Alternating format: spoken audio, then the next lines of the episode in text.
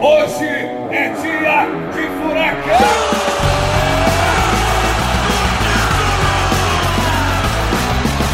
Fala, torcedor atleticano! Seja bem-vindo ao terceiro episódio do Furacast, o podcast oficial do Clube Atlético Paranaense.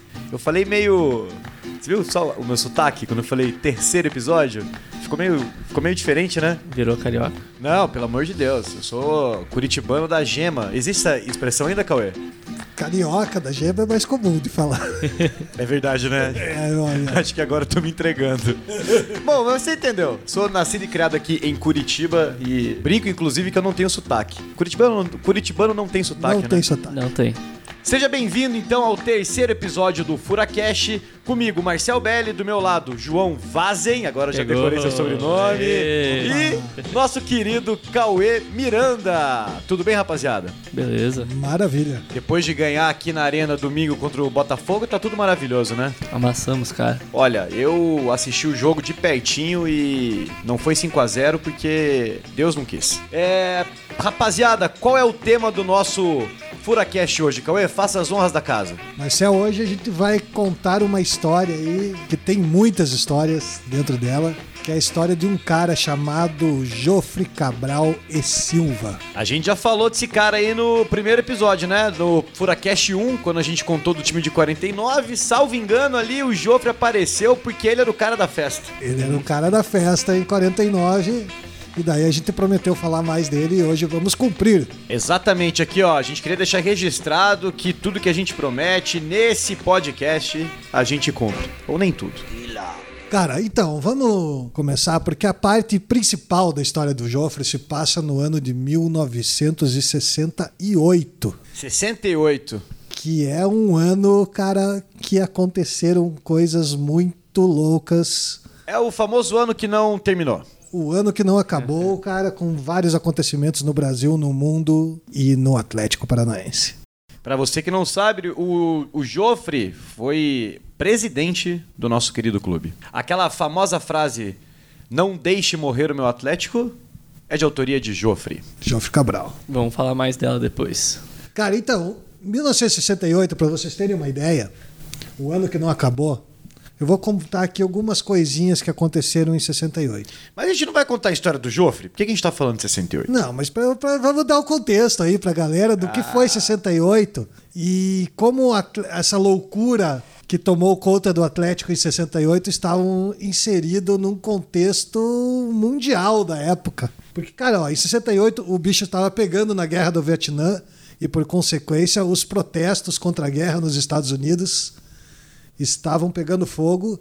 O ano anterior tinha sido o ano do Woodstock.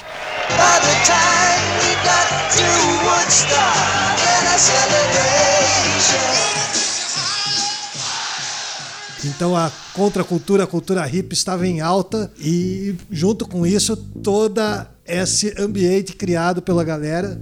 Então a coisa estava fervendo politicamente, culturalmente e socialmente e esportivamente também por todos os lugares. João, você sabe, você sabe o que foi a Woodstock, João? Ah, eu sei, né, cara? O que foi a Woodstock, João? Foi tipo um. Um Lupa-Luna. da-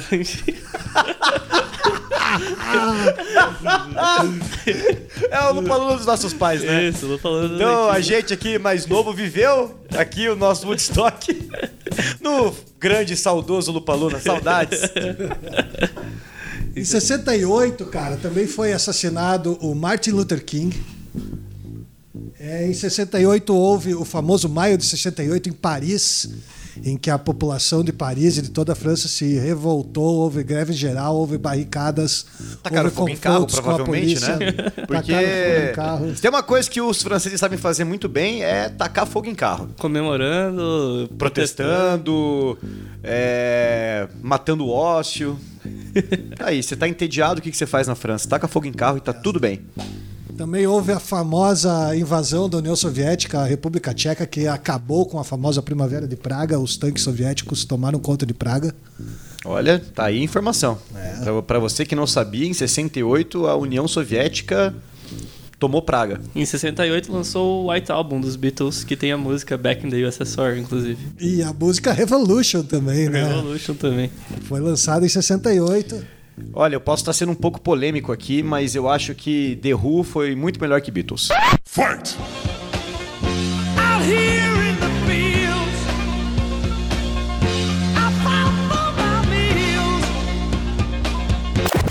Excellent! Fight! I need somebody help, not just anybody help. You know I need someone. Não vou entrar na discussão, mas que é isso. Não comentarei. Eu sou, eu, eu, sou um cara que só fala verdades. É, não. Outra coisa, outro álbum legal lançado em 68 foi o Bigger's Banquet dos Rolling Stones, que tem Outra banda muito boa que periga também ter sido melhor que Beatles. E o hipster sou eu. Ai, ai. É, Nesse disco dos Rolling Stones está a música Sympathy for the Devil. Famosa Sympathy for the Devil. E no Brasil foram lançados o disco Tropicalia do Gil Caetano e os Mutantes e também o primeiro disco dos Mutantes, é de 68. Olha, culturalmente falando, foi um, foi um ano do caralho. 2001, Uma Odisseia do Espaço foi lançado em 1968. Meu Deus, muita coisa. É muita coisa rolando nesse, nesse ano aí. E no Brasil, cara, politicamente o que tava pegando era o auge do, do governo militar. E em 68 foi instituído o famoso Ato Institucional número 5, o AI-5, que fechou o Congresso e várias coisas mais, caçou mandatos. É um período de, de bastante turbulência política aqui no nosso país também. Olha, foi realmente um ano aí que aconteceu uma porrada de coisa. É, e no Atlético também, cara. Esse ano revolucionário em vários aspectos foi o ano de uma revolução aqui no Atlético Paranaense também. Uma revolução. Uma revolução, cara, que feita aqui no Atlético Paranaense, mas que revolucionou todo o futebol do Paraná. E o que foi? Qual foi essa revolução, Cauê? Conta aqui para os seus pequenos padawans que não sabem. Hoje eu tô pra ouvir história. Senta que lá vem a história.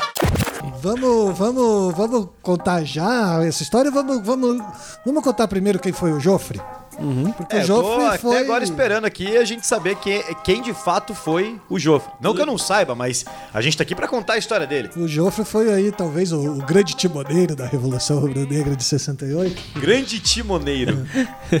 timoneiro.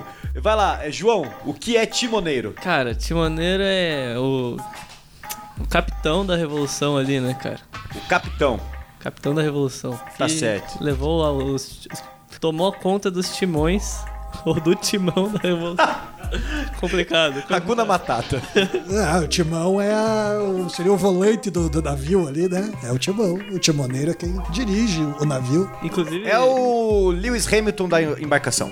Inclusive Pode ser. tem o timão que não tem. que é o Corinthians, mas não tem o timão no símbolo do Corinthians. É verdade, tem aí, ó. Deve ter alguma, deve ter alguma ligação aí. Você Mas falou- vamos pra, vamos pra história do Jofre, vai. Antes Você falou do, do Lewis Hamilton, também aconteceu uma coisa na Fórmula 1 em 68. O famoso piloto Jim Clark morreu num acidente de automóvel durante uma corrida. Jim Clark, um dos bad boys da história da Fórmula 1. Não sabia que você sabia de Fórmula 1, Marcelo. Rapaz, eu tenho uma tatuagem aqui no lado esquerdo que todo mundo acha que, inclusive, é o símbolo novo do nosso Atlético, mas eu tenho ela há mais de 15 anos e se você for reparar bem, né? Muita gente brinca achando que é uma pista de autorama. E na verdade não é uma coisa nem outra. Parece, hein? É, na verdade não é. Ó, não parece inclusive o S, o S do Senna aqui. Mas na verdade não é uma coisa nem outra, é só a capa de um álbum de um cantor de folk, porque como você falou, eu sou hipster. Mas adoro Fórmula 1. Ai, ai. Bom, cara, vamos falar do Jofre. O Jofre, cara, ele era filho de um ex-presidente do Atlético, o João Alfredo e Silva, que foi presidente nos anos de 47 e 48. Antes de ser presidente, o João Alfredo e Silva já era diretor do Atlético e tal, e o Jofre, como filho dele, já frequentava aqui a Baixada como torcedor e tudo mais. E ele, inclusive, jogou nas categorias de base do clube nos anos 30. Temos aqui, inclusive, aqui no estádio, uma foto do time infantil do Atlético e está Jofre Cabral entre, entre os atletas ali. Que massa. Entre as crianças. Sim, Seria então já uma revelação da nossa base. uma revelação da nossa já podia base. falar que a base vinha forte desde, Já desde essa época. Yes, Cabral já era um piada base. Já era um piado caju. É isso aí. Não porque o caju é conterrâneo, né? Eles são conterrâneos não, desculpa. Contemporâneo. Contemporâneos. O Caju é um pouquinho mais velho, mas é mais ou menos a mesma época ali. Quando o Joffre jogava lá no infantil, no juvenil, o Caju já era o goleiro do time principal. Já se inspirava no Caju já. É, então a gente pode falar que ele já era um piado caju. Um dos primeiros aí. Olha aí. Cara, e o Joffre como torcedor, ele já, ele já começou a deixar a marca dele na história do Atlético como torcedor. Sabe o que, que o Joffre inventou, cara? O que ele inventou? Eu conheço a história. Olha, você não falou que tava aqui pra ouvir a história? então sei. conta o que, que ele inventou, João. Diz a lenda que ele inventou o apelido Coxa Branca. O Joffre foi o primeiro cara a chamar os coxas de coxas. Ele inventou o termo coxa branca para se definir o Curitiba. E como foi que ele teve essa grande sacada genial aí de apelidar o nosso rival de coxa branca? Cara, era um Atletiba em 1941 e o Joffre, para provocar o zagueiro Breyer do Curitiba, que era um alemãozão, Breyer. Breyer, você pensa que era o tempo da Segunda Guerra Mundial. Dreyer. Não, é o Breyer. Era o tempo da Segunda Guerra Mundial, né? Tava lá rolando a guerra, tudo, e, e o Coxa sempre com a presença forte dos descendentes alemães. E daí o Joffre, pra provocar o Breyer, que era o zagueiro do Coxa, começou a chamar ele de quinta coluna. Aê, seu alemão, quinta coluna. E o Breyer dava dando muita bola. E daí ele mudou e falou: Aê, seu coxa branca! Aê, seu coxa branca! Coxa branca! E, cara, e a coisa pegou, cara. Os caras em volta começaram a chamar os caras de coxa branca e virou coxa branca, coxa branca, até que eles assumiram a alcunha de coxas brancas e daí surgiu um apelido que dura até hoje. Em que ano exatamente foi isso? 41. Olha só, em 41 eles ganham o, o apelido Coxa Branca, oito anos depois a gente ganha Furacão. É isso aí. É verdade. E o apelido deles dado por um atleticano ilustre. Depois de 43, o Joffre passa a ser a, a integrar a diretoria do Atlético. Ele é escolhido como secretário-geral do Atlético e como diretor do Atlético, cara, ele botava pra quebrar nas ações nas ações sociais, não, ações sociais não, mas nas nos eventos sociais, digamos assim, nas festas. Isso, seja claro, tudo nas mais. festas, pô. Nas Nas festas, piscinas de nas cerveja, aí. soltar foguete. Na época que nosso time era um clube social, né? É, era um clube social, tinha baile de carnaval, tinha várias coisas assim aqui no Atlético. Tinha piscina? É isso que eu queria saber, que agora a eu gente quer saber se- Não, tinha piscina, piscina. não, piscina não. Então valeu a pena, né? Cortar Mas, tudo. cara, É o, verdade. Joffre, o Joffre mandava ver as festanças, além daquela festança famosa de 49 que a gente falou. Sim, que ele até com Luiz a presença de Luiz Gonzaga, tudo Deu mais. o título de doutores de futebol para os campeões de 49. Olha, é... você lembra que é, recentemente a gente conversou, teve a oportunidade de conversar com o Rui Pô, sobre esses momentos todos e na casa dele o Rui vira e fala: É, então, mas aquele dia lá, isso ele já tem mais de 90 anos. Naquele dia lá, eu lembro que eu saí de lá já eram mais de 3 horas da manhã. e ainda teve a festa. Eu acho que inclusive a gente contou sobre essa parte do Rui 3 horas da manhã no primeiro Furacast. É. A gente falou sobre ter festado e ido, ido jogar logo depois. Não, sim, sim. Mas salvo engano, a gente deve ter mencionado. Se a gente mencionou, tá aqui de novo. Se a gente não mencionou, agora você está sabendo. E antes, em 45, quando a gente foi campeão também, a gente falou dessa final no outro Furacast, que ele- um dos jogos foi 5x4 contra o Curitiba. Sim. Também teve uma festança, essa vez, essa foi no cassino do AU. Cassino do AU. Eu vi uma história que o Sinatra já frequentou o cassino da U. Deve ser lenda. Olha, tem aquela outra que o Julio Iglesias cantou no saudoso e famoso Gato Preto também. Essa juro que é verídica, hein? O- Essa você jura que é verídica? Não, eu juro, não juram. Ah. Inclusive, inclusive o, o- próprio Julio Iglesias confirmou essa história aí numa matéria da, da Gazeta. Deve ter sido, deve ter sido bacana. Peculiar. É.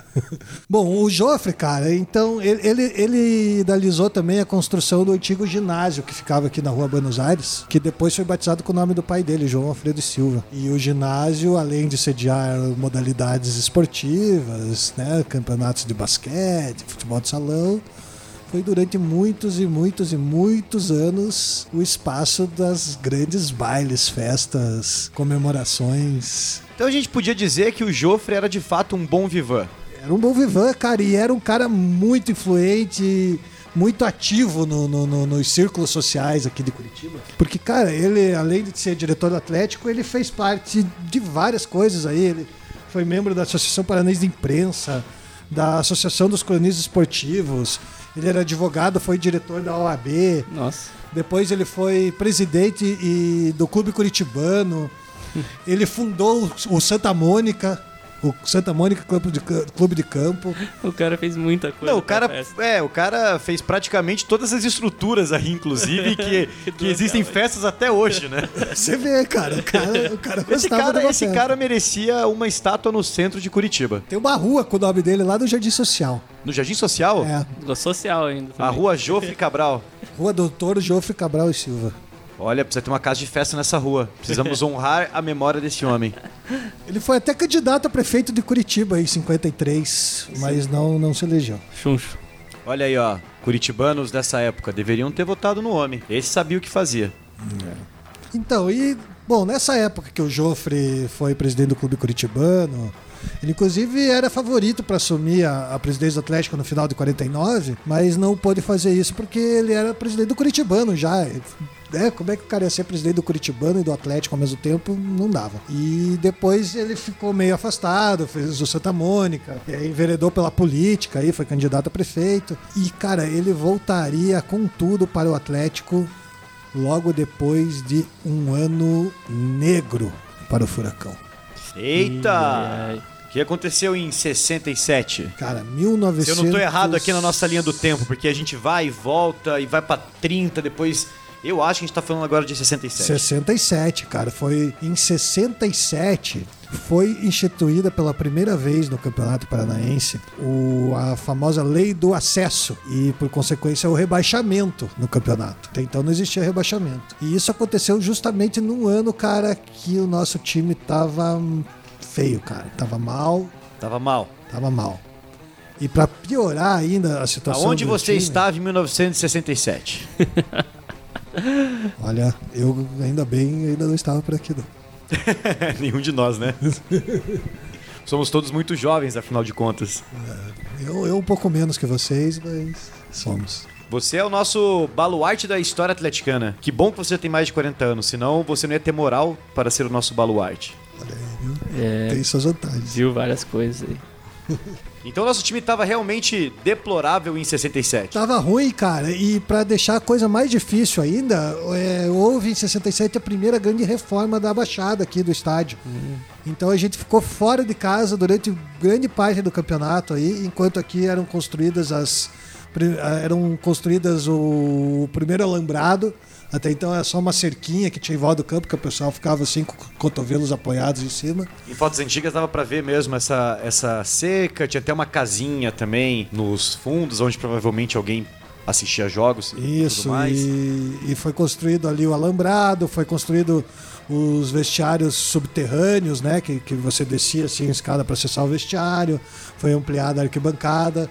E quem comandou essa reforma aí, quem botou a mão na massa, foi dois caras que já tinham sido goleiros do Atlético. Caju, obviamente. E seu irmão mais velho, Alberto Gotardi. Alberto Gotardi. Olha aí. Eles que comandaram as obras aí, cara. Inclusive tem obras? fotos deles com a- com- de, de pai e enxada na mão aí, tocando Nossa. a obra- as obras junto com os operários. É uma obra grande ainda, né? Foi, foi uma obra grande. Foi a primeira grande obra aqui do estádio.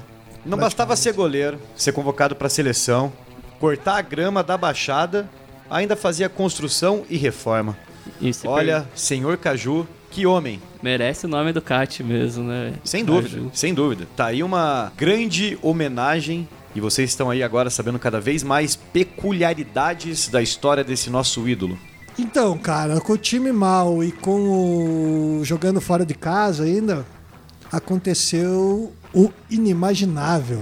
O Atlético acabou em último lugar do Campeonato Meu Paranaense. Deus, último. Você lembra quais eram os times que em 67 disputavam o Campeonato Paranaense, além de, obviamente, Atlético e Coritiba? Cara, eu não, eu não lembro de cabeça, mas eu vou colar aqui pra lembrar de todos. Pra você aí que não está vendo essa cena, Cauê está agora com o seu livro em mãos, o inseparável livro do professor Heriberto. E agora ele tem outro também que está mostrando aqui que chama Futebol do Paraná. Que tam- 100 anos de história que também é do professor Heriberto. Olha só. Professor Heriberto, que, que eu tive o prazer de conhecer pessoalmente domingo agora, no jogo contra o Botafogo. Tivemos a exposição do Furacão de 49, com a presença de Jackson e também do seu Rui. Uma história muito bonita que a gente vai terminar de contar para vocês depois. Mas tive a honra aí de conhecer o professor Heriberto. Fica aqui um abraço para o professor Heriberto do pessoal do Furacash. Abraço, grande professor. Abraço, professor. É, cara, em 67 o campeão foi o Água Verde, depois do Grêmio Maringá, Coritiba, Ferroviário, Londrina, União Bandeirante, Primavera, Jandaia, Seleto, São Paulo, Apucarana e em 12 lugar o Atlético. Cara, tava me dando uma agonia você ler e não chegava Atlético nunca. e os times que eu nem ouvi falar, tipo Primavera, né? Falei, cara, como assim? Cadê o Atlético? a coisa foi feia, brother. Grêmio Maringá. Olha só, é, a Eu nossa... queria uma camiseta do União Bandeirante, cara. Esses Essa dias é eu vi, esses dias eu vi uma pra vender, mas tava muito caro no Mercado Livre. Queria uma do Grêmio Maringá. Então, se alguém tiver pra vender aí, dessa época. Que era pro Grêmio Maringá ter disputado a Libertadores nessa época. Nessa época. Era. O que você tá falando, João? Ah, cara. É verdade, cara. O João tá falando a verdade. Era pro Grêmio Maringá ter disputado a Libertadores. É uma história e tanto aí que daria Aí, também. Já vão prometer outro podcast, tô até vendo. É, mas não, não, mas esse não é sobre o Atlético, não dá não. podcast sobre Pelo o Grêmio de. Maringá não Calma vai aí, dar certo. calma aí. Se acalmem aí nas promessas que vocês vão fazer. Mas a verdade é que o Santos não quis jogar uma decisão contra o Grêmio Maringá. O Grêmio Maringá foi decretado campeão de um torneio organizado pela CBF na época e deveria ter sido indicado para Libertadores, mas não foi. Pois é. Olha só. E isso ninguém fala, né? Isso a Globo não mostra. Ah, mas o Furacast tá mostrando. Graças, inclusive, à sua bela memória, João. Olha só, pra vocês terem uma ideia como a coisa foi feia, a gente jogou 22 jogos no Campeonato Paranaense 67. Foram 3 vitórias, 8 empates e 11 derrotas. Marcamos 20 gols e sofremos 35. Meu Deus, saldo de menos 15. A coisa foi foda. É, não foi um ano fácil aí pra torcida atleticana, ainda bem que existia a figura de Jofre pra pelo menos fazer festa, né? Porque, né? É, mas cara, dessa vez o jogo fez mais do que festa.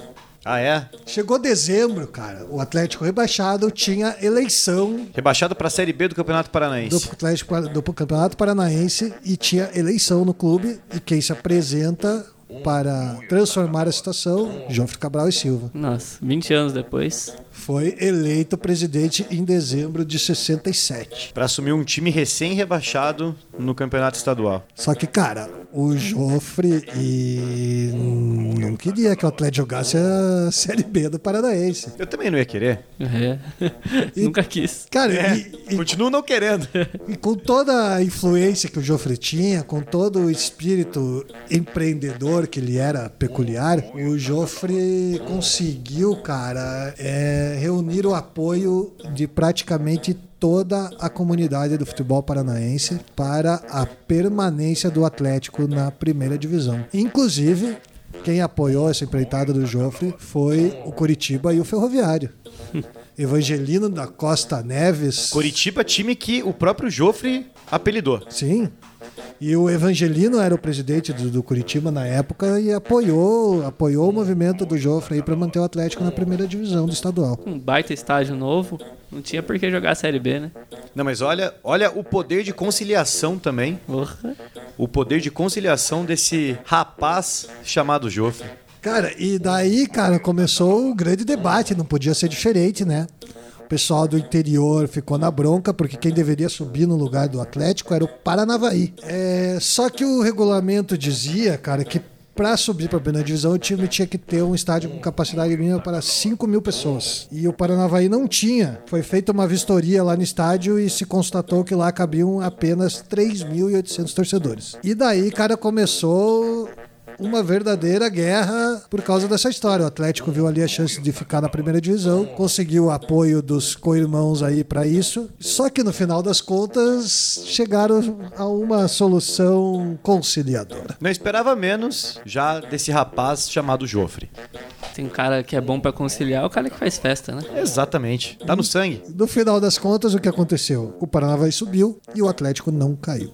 Ou seja, vem todo mundo, tá tudo certo e vamos jogar um novo campeonato em 68. É isso aí. Aumentaram o número de participantes para 68 e o Atlético permaneceu na primeira divisão. Só que, cara, pense o Joffre, né? Conseguiu permanecer na primeira divisão. O cara não ia correr o risco de fazer um papelão de novo, né, bicho? Ainda mais agora ele sendo presidente, né? Era presidente, tinha armado o maior fuzuê na cidade para que o Atlético permanecesse. Inclusive, houve um debate com ele e o presidente da federação transmitido pelo canal 12. Transmitido. Transmitido ao vivo pelo canal 12. Na época era tudo ao vivo Sim. né, na televisão.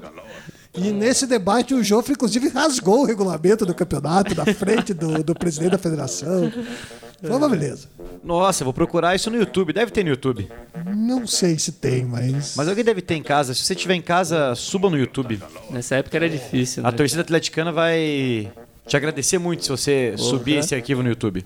Quem quiser conhecer um pouquinho do Joffre, ver a cara dele, como que era, como que ele falava, tem um vídeo legal dele discursando como presidente do clube curitibano. Se você pesquisar lá no, no Google Joffre Cabral e Silva em vídeos, vai, vai aparecer. Cara, não dava pra fazer papelão de novo, então o Joffre falou, pô, vou arrebentar com a boca do balão e vou montar um time de verdade pra não só permanecer da primeira divisão, como ganhar esse troço aí. Já fazia 10 anos que o Atlético não era campeão, o último título tinha sido em 58. Ou seja, estávamos em uma seca de títulos. Estávamos em uma baita seca de títulos. Você vê que a nossa vida nem sempre foi fácil. Na verdade, a nossa vida nunca foi fácil. Nunca foi fácil, cara. Inclusive nesse ano que a gente foi campeão aí da, da Copa do Brasil, o ano passado da Sul-Americana, mas nem por isso Nenhum dos dois. que foi fácil e que, né, Não foi um a ano gente fácil. tem uma né? vida tranquila. Caraca. Jogamos seis vezes contra o Boca e contra o River. Você já vê que não foi fácil. Exatamente. Ah, campeão nos pênaltis, tudo, né, cara? Na Copa do Brasil, virar um 2x0, meu Deus. Cara, Que então. remontada, inclusive, né? Eu não, eu não esqueço de lembrar dessa remontada contra o Grêmio. Nossa, histórico, cara. Um dia um novo Cauê vai estar falando desse jogo aí. Quem sabe? No Furacast número 689. Filho do Ah, Cauê. será? Imagina se durar até lá.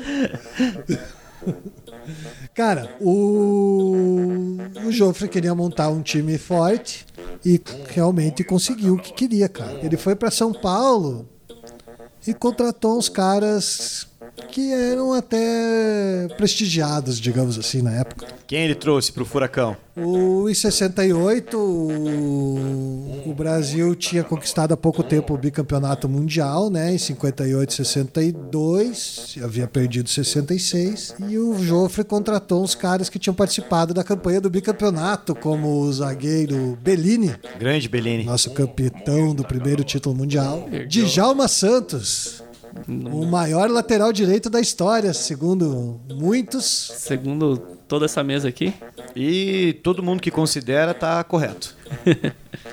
Além dos dois, que foram as principais contratações, é, ele trouxe também o Zequinha, que tinha participado da Copa de 62. Contratou o Dorval, o famoso Dorval, que era do, do ataque histórico do Santos, do Pelé. hum, verdade, verdade. É, e contratou outros caras menos conhecidos. Que depois eu vou falar o nome deles aqui, vocês vão me dizer se deu certo ou não as contratações. tá. Então, então mande bala. Sicupira, Acho que deu. Ah, Acho que deu pouco certo. conhecido. Fez pouco gol. Nilson Craque Borges. da 8. Um abraço, Cicupira. Amamos você, inclusive, viu? Abraço Nilson Borges também. Porra, grande seu Nilson. Seu Nilson e Sicupira foram contratados pelo Joffre nessa época. Inclusive lançamos aí recentemente os jogos memoráveis, jogos memoráveis com o Nilson Borges. Vá lá assistir. Vale a Está pena. sensacional. E também veio nessa leva aí o Zé Roberto, cara. O Zé Roberto, um grande meia que jogava na Portuguesa na época, já tinha jogado no São Paulo, veio pra cá e arrebentou a boca do balão. Que time, hein? Porra. Um timaço, É um cara. time pra tirar toda a zica, né, cara, desses tempos. Cara, imagine o que virou essa cidade. Tipo, isso, cara, contratar caras desse nível é uma coisa que nunca tinha acontecido aqui no futebol do Paraná. Jogadores de seleção brasileira. Cara, eles já eram veteranos, mas, cara, era a mesma coisa assim que se o Atlético chegasse em 2010 e contratasse o Ronaldinho Gaúcho, o Ronaldo Fenômeno e. Assim, cara. Rivaldo. É, isso aí. Cafu. Cafu. A coisa foi, foi assim, uma bomba, cara, mas uma bomba de altas proporções. aí. O meu avô tem uma história legal com esse time, porque meu avô ele é capixaba E ele veio pra morar em Curitiba nesse ano. E aí um amigo dele trouxe ele pra assistir um jogo do Atlético e ele é flamenguista. E ele começou a ver, daí viu o Berlini, viu o Djalma Santos e falou, cara, esse aqui vai ser meu time. E é, até hoje é atleticano e só atleticano. Graças a esses jogadores, graças a Joffre. Sim, Cara, o Atlético se popularizou muito nessa época. imagina. O Atlético sempre foi, desde a fundação, um dos, dos clubes com maior torcida aí da cidade, se não o maior de todos. Hoje em dia, indubitavelmente, tem a maior torcida. Já foi mais equilibrado essa coisa. Mas em 68, o time se popularizou demais, cara. Todos os jogos passaram a ter estádio lotado. Era uma loucura. Todo mundo queria ver esses caras jogar. Porque, pô, em 68 não tinha jogo na televisão, né, cara? Uhum. Você tendo a oportunidade de ver ao vivo o Djalma Santos, o Bellini, o Zé Roberto, era vir aqui no estádio pra assistir os caras, bicho. Então aqui a Baixada ficou pequena, cara, pra tanta gente que veio prestigiar esses caras. Então a gente tinha um grande time pra jogar o Campeonato Paranense de 68 e creio que a gente deve ter feito então uma bela campanha. Cara, a coisa deu liga, cara, porque a gente brigou ponto a ponto aí. Foi um campeonato acirradíssimo entre o Atlético e o Curitiba. O time, o time do Curitiba pra bater de frente então deveria ser muito bom também. Cara, era um time bom, né, cara? O Curitiba nessa época era sempre muito forte e tinha, tinha um time forte em 68 também. Esse ano também foi o recorde de público da Vila Capanema, né? Atlético e Santos. Contra o Santos, que era de Pelé, mas o Pelé não jogou no jogo. Chegaremos lá, chegaremos lá. Queimei, queimei. É, isso Queimou, é- queimou a largada. aconteceria isso aí depois do Campeonato Paranaense. Ó, você vê um dos os caras que tinha aqui no time do Coxa, Nilo, Nico, Krieger, Kozilek, Paulo Vecchio, é, no time forte. E eles terminaram o campeonato, inclusive, dois, dois pontos ali, mais ou menos, a diferença que chegaria no final entre os dois. E ainda bem que você falou a escalação rápido pra não se emocionar. Essa, essa aí não ia me emocionar, não, cara.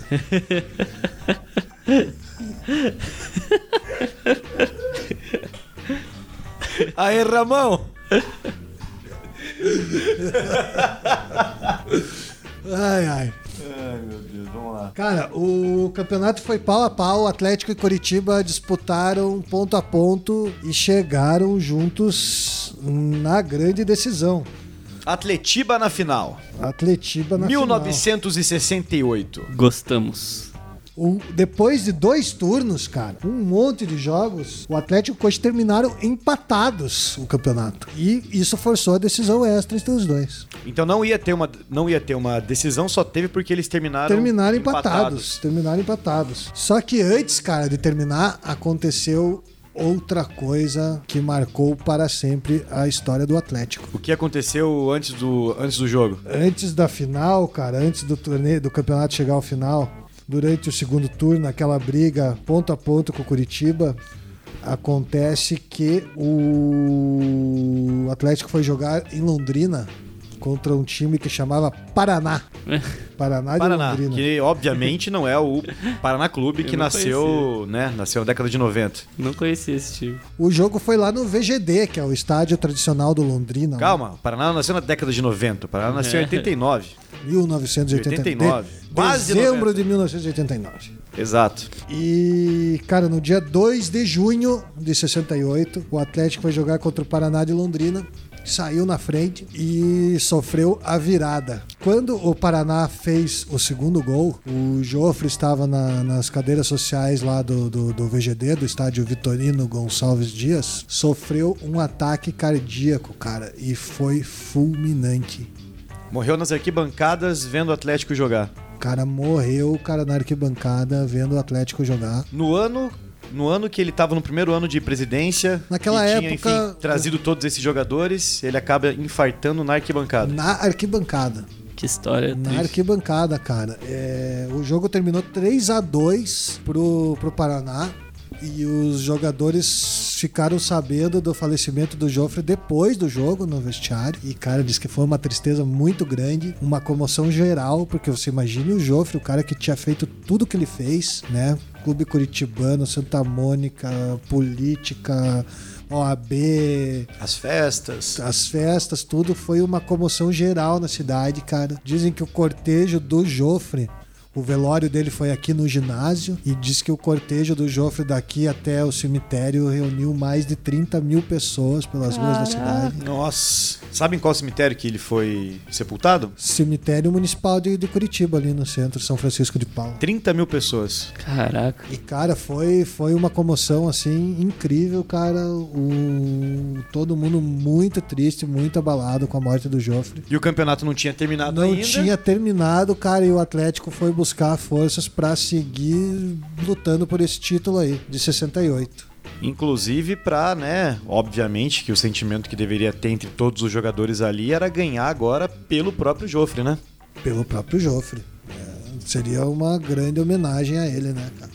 Mas e a frase que ele disse nesse jogo? Lenda ou não é lenda? Ah, Então, sim. A famosa frase atribuída a ele, né? Não deixe morrer Cara, no a Atlético. lenda diz que foi uma das últimas frases ditas pelo Joffre lá em seus momentos finais. Não sabemos se é verdade ou não. Mas, Até o, porque a gente infelizmente não tava lá. É. mas o fato é que ele disse essa frase em algum momento Em da algum sua momento vida. da vida, né? Não deixem nunca morrer o meu Atlético. É, ele, ele na, no- na época dele, cumpriu, né? Não deixou o Atlético afundar para a segunda divisão. E a frase seria: o desejo de Joffre seria realizado aí anos depois, depois de mais alguns percalços. Cara, imagina a festa que esse cara não fez no céu agora com a gente campeão da Copa do Brasil. Aí. Imagina. Rapaz do céu. imagina Quem tá no céu. Os atleticanos que estão no céu lá, meu, devem ter se divertido pra cacete, porque fomos campeões, o Atlético não morreu. Tamo bem, um estádio maravilhoso. E não A morrerá, festa- né, cara? A Não festa deve morrerá. ter ido, ó. Imagina a festa que ele não fez quando a gente lançou esse podcast.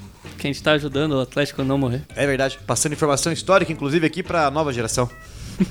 É isso aí. Cara, mas mesmo sem o Joffre, o campeonato continuou. Chegamos na final contra o Curitiba. Fizemos o primeiro jogo lá no Couto Pereira e o jogo terminou 2 a 1 para o Curitiba. Era jogo de ida e volta. Ida e volta. Então a gente já veio pra jogar o outro jogo na Baixada, tendo que obrigatoriamente ganhar. O segundo jogo foi na Vila Capanema, cara. Ah, a gente tava indo em reforma aqui, né? Não estava mais em reforma, mas mesmo após a reforma, o estádio aqui ainda era pequeno. E o jogo foi levado para Vila Capanema, porque né, num campeonato desse, com todo esse apelo aí, o pessoal buscou o estádio disponível com maior capacidade de público para sediar esse jogo aí. E a gente, a gente terminou empatados em número de pontos, mas a gente tinha uma pequena vantagem sobre o Curitiba lá no saldo de gols. Então a gente tinha a vantagem de jogar pelos dois resultados iguais. Pelo empate dos resultados. Se a gente ganhasse de 1 a 0, de 2 a 1, A gente era campeão. A gente era campeão. Regulamento simples, né? Claro. E vamos jogar com o regulamento embaixo do braço.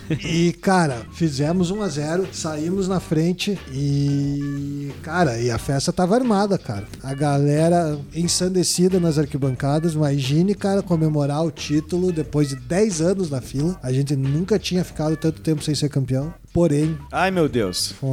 Não é possível. Ai, meu Deus. Bota a flauta triste do Naruto aí. Título na mão. Não é possível. O Zé Roberto tinha feito o nosso gol de 1 a 0, porém no último minuto de jogo, aos 45 do segundo tempo. Pera aí, a gente tava ganhando de 1x0 até os 45 do segundo tempo. 45 Bota a flauta triste do Naruto de novo. do Versão segundo remix tempo. agora. Porque não é, não, não é possível. O juiz do jogo era Arnaldo César Coelho. Ah, Pode isso, Arnaldo. Pode isso. Eu nem sei o que aconteceu, mas pode isso. Paulo Vecchio empatou o jogo, cara, e deu o título para os coxas. Não tava impedido, não tava nada, não tinha VAR. Chama. Chama o VAR. Tem Chama o VAR agora. Tem Vamos filmagem? chamar o VAR agora pra arrumar essa parada. É, tendo filmagem a gente resolve. A gente resolve agora. Cara, eu vou contar uma história aqui. E anos depois, eu trabalhando como repórter da tribuna, eu encontrei o Paulo Vecchio em pessoa e falei pra ele que ele era o responsável por um trauma da minha vida, um trauma pré-natal da minha vida. Pré-natal, já nasceu com esse trauma. Cara, é, esse foi quando eu soube dessa história pela primeira vez foi traumático, cara.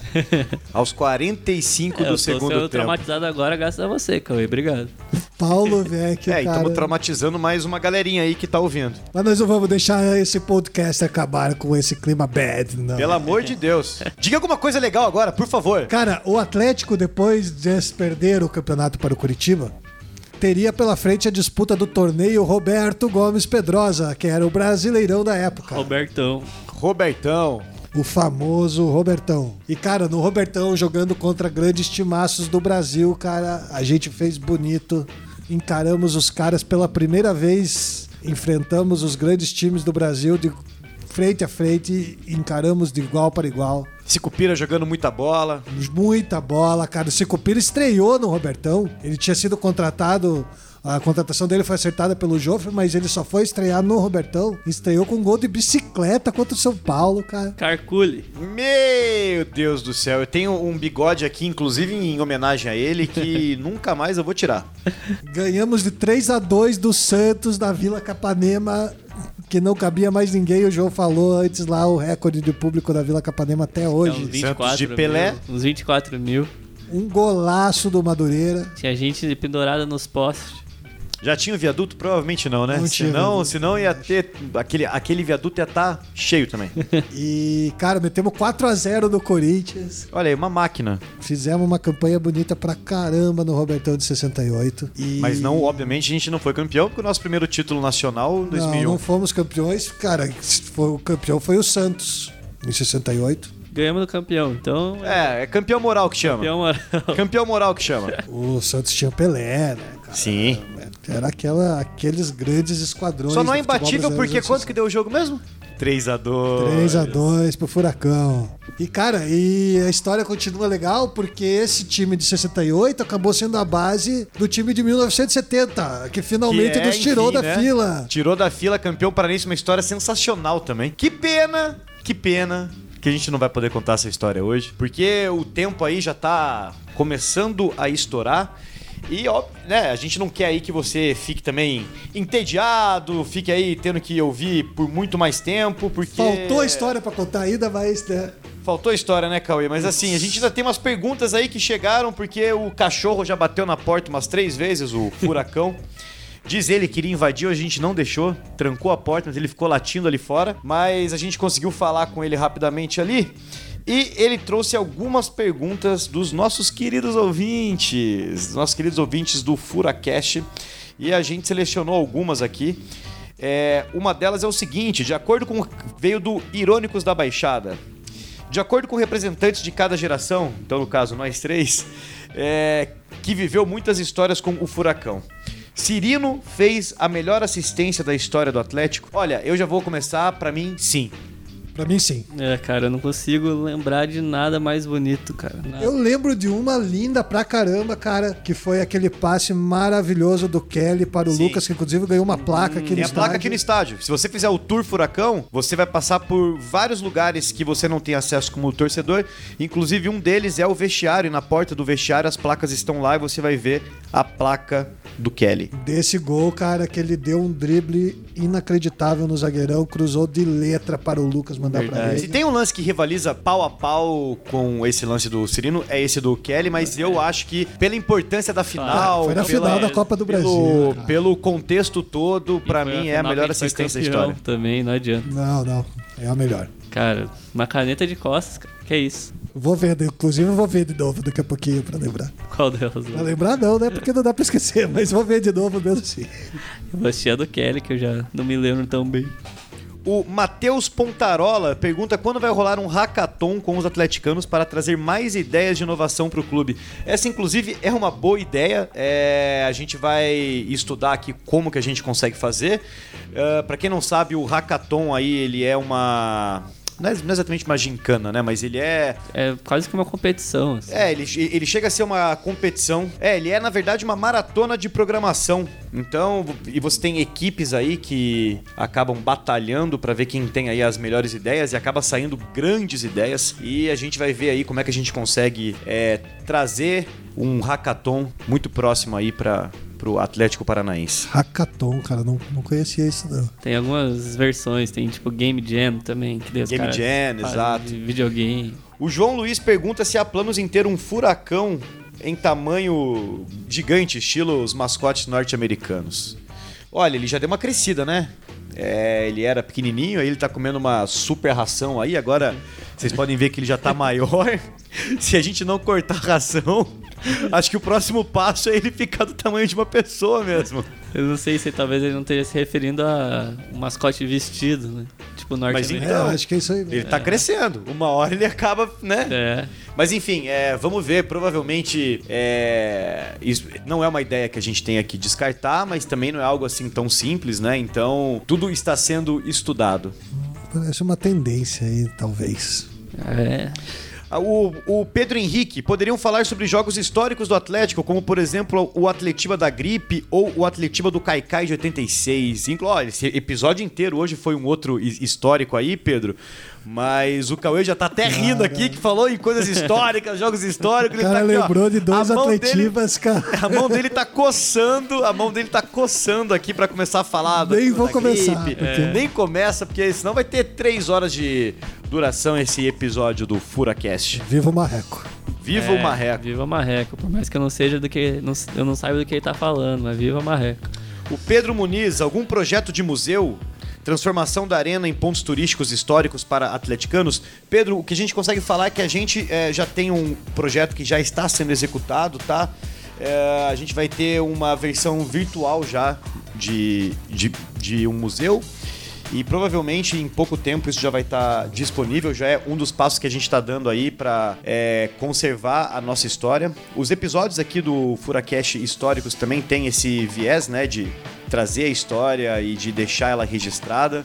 Porque hoje em dia é muito mais fácil você é, manter o registro, uma vez que você tem aí a própria internet e as coisas na nuvem, então, sim, a gente continua pensando bastante sobre isso, tá? Obrigado, inclusive, pela sua participação. Então, galera, eu acho que é isso. A gente vai ficando por aqui. A gente deve ter até se estendido um pouco no tempo, mas foi um papo muito legal contando aí a história de uma figura super importante na história do, e do nosso clube, o nosso presidente Jofre Cabral. É, espero que vocês tenham se divertido, espero que, que, e que vocês tenham gostado. É sempre muito bom estar do lado dessas duas figuras aqui fantásticas que se chamam João e Cauê. Difícil não, não se estender no tempo aí. É muito difícil, sério. Ó, talvez esse seja o, grande desafio do Furacast, que é conseguir compactar tudo, né? E, e deixar tudo no tempo que a gente que a gente estipulou. E fazer uma história contada de um jeito legal, né? Exatamente, tá aí um outro grande desafio. Mas se bem que, cara, como o Cauê aqui, que, meu, a nossa. É o, é o nosso baluarte histórico aqui, que, que consegue trazer pra gente as informações, a gente já tem aí um grande passo dado. Então fica aqui o nosso agradecimento pra você. Quinta-feira que vem estaremos de volta, tá? Ainda estamos estudando se a gente cria um Twitter pro nosso querido Furacast ou não.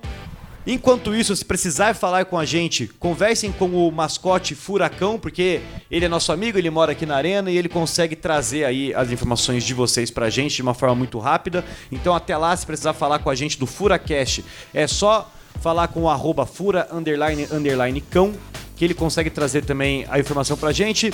Um abraço, pessoal, um abraço, Cauê. Valeu, gente. Abraço. Valeu, Um abraço, Valeu, João. Marcel. Nunca deixem meu Atlético morrer. Nunca deixem o Atlético morrer. Jamais morrerá. Até!